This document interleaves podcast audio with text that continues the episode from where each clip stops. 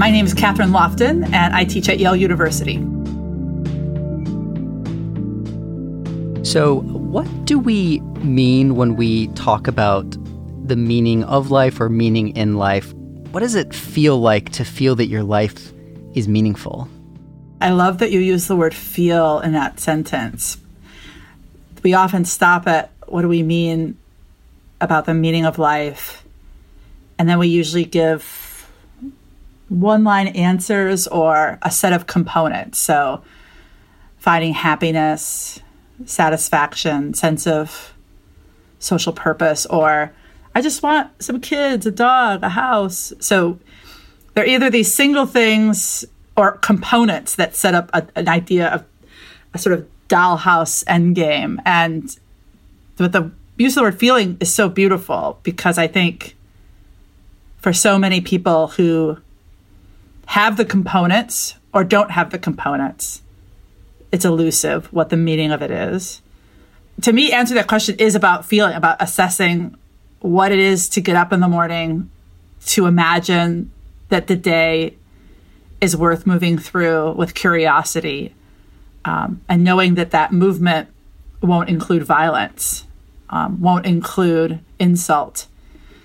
Uh, and then when facing inevitable violence and insult, um, not allowing that to determine the entirety of yourself.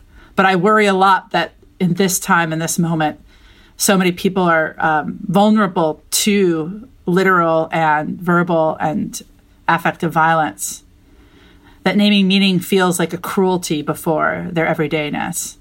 I think um, we have devalued feeling, or we've we've gendered feeling. We've made feeling a thing that shows you're not tough enough to get the components and achieve the abstraction. And I think that those acts of overriding emotion are why so many of us are in deep despair. I uh, adore this poet, Kay Ryan, uh, who was poet laureate of the United States, and um, that's an accolade that she received that that seems almost wrong to highlight. Even to say that it serves a vision of what it would mean to be important. That she was honored by some nation state notion of humanist excellence, but um, she has this great poem called Atlas, and and and and the opening passage is is just it is a passage I say to myself over and over like a um, like a shibboleth. Um, and the, it, it's extreme exertion isolates a person from help, discovered Atlas. So here she's calling upon that great mythic image of Atlas holding up the earth and points to that exertion. So what it looks like is Atlas is doing the work of the world. He's help he's, he's lifting us up. And and Ryan sails in and says, Look at that martyr he's so isolated. I mean, this is you know, today's reading is every day I say that to myself for different reasons. I I say that phrase extreme exertion isolates a person from help when I speak to a college student who is frightened that her parents are going to be uh, taken into ICE custody and that she might have a COVID diagnosis. I and she's crying about all the work she should be doing for classes I say that phrase to myself when I speak to a mother who is unable to do her job right now in the way that she imagines will keep her in the game. Um, I say that phrase when I talk to a relative who works in circumstances that are so precarious and they're trying to apply for more jobs, but they don't have good internet service and they can't seem to finish an application. And is there any way we could figure out to get them a hotspot so they can apply for a fourth job? So all this extreme exertion isolates a person from help.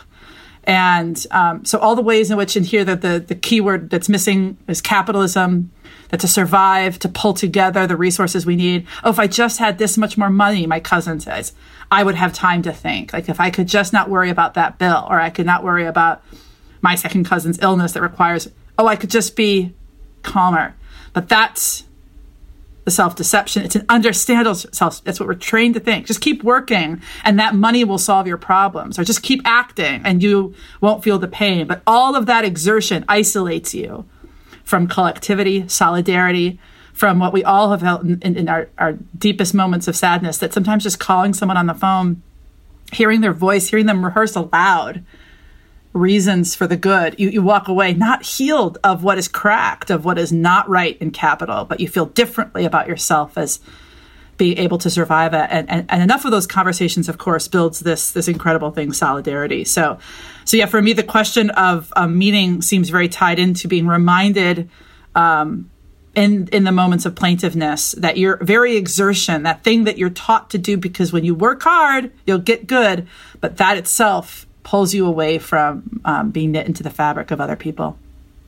I think one of the challenges for uh, people of privilege is that they are so subsumed by um, inactive grief and guilt over their socioeconomic possibility that they a don't see the pain that coexists with that possibility. So I do agree that it's a privilege to be able to write long essays about inequality, and I'm in a business and a professorial life where that's true. That is a privilege. But I don't think it's a privilege to feel pain or to be able to name pain or sing pain in a in the backseat of a car. Um, and I think the challenge is that privileged people often um, imagine that their privilege is either a weapon they have to justify. Well, I worked hard everyone else can work hard. Or I know it's so terrible. I feel so badly. And I think both of those dispositions are weakening their capacity to name the feeling that they have in that moment, which is what? What is the feeling? Is the feeling guilt? Is it about distance from others? Is it about what you sacrificed to gain? And the more we could name that, I think the more we would participate in what you know, cultural theorists describe as the social critique of capitalism. We work together to say, not we can magically have a new system, but what real pain does this reaching past our discomfort create?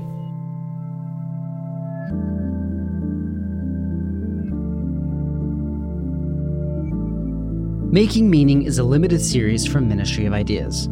It is produced by me, Zachary Davis, and Jack Pombriant. If you enjoyed this episode, you can support us by sharing the show with your friends, subscribing, and reviewing us on Apple Podcasts. For more information, visit our website at ministryofideas.org. You can connect with us on Twitter, where we're at Ministry of Ideas. You can also email us at zachary at ministryofideas.org. We would love to hear from you. Ministry of Ideas is a proud member of Hub and Spoke, a Boston centric collective of smart, idea driven podcasts. You can check out all of our shows at hubspokeaudio.org.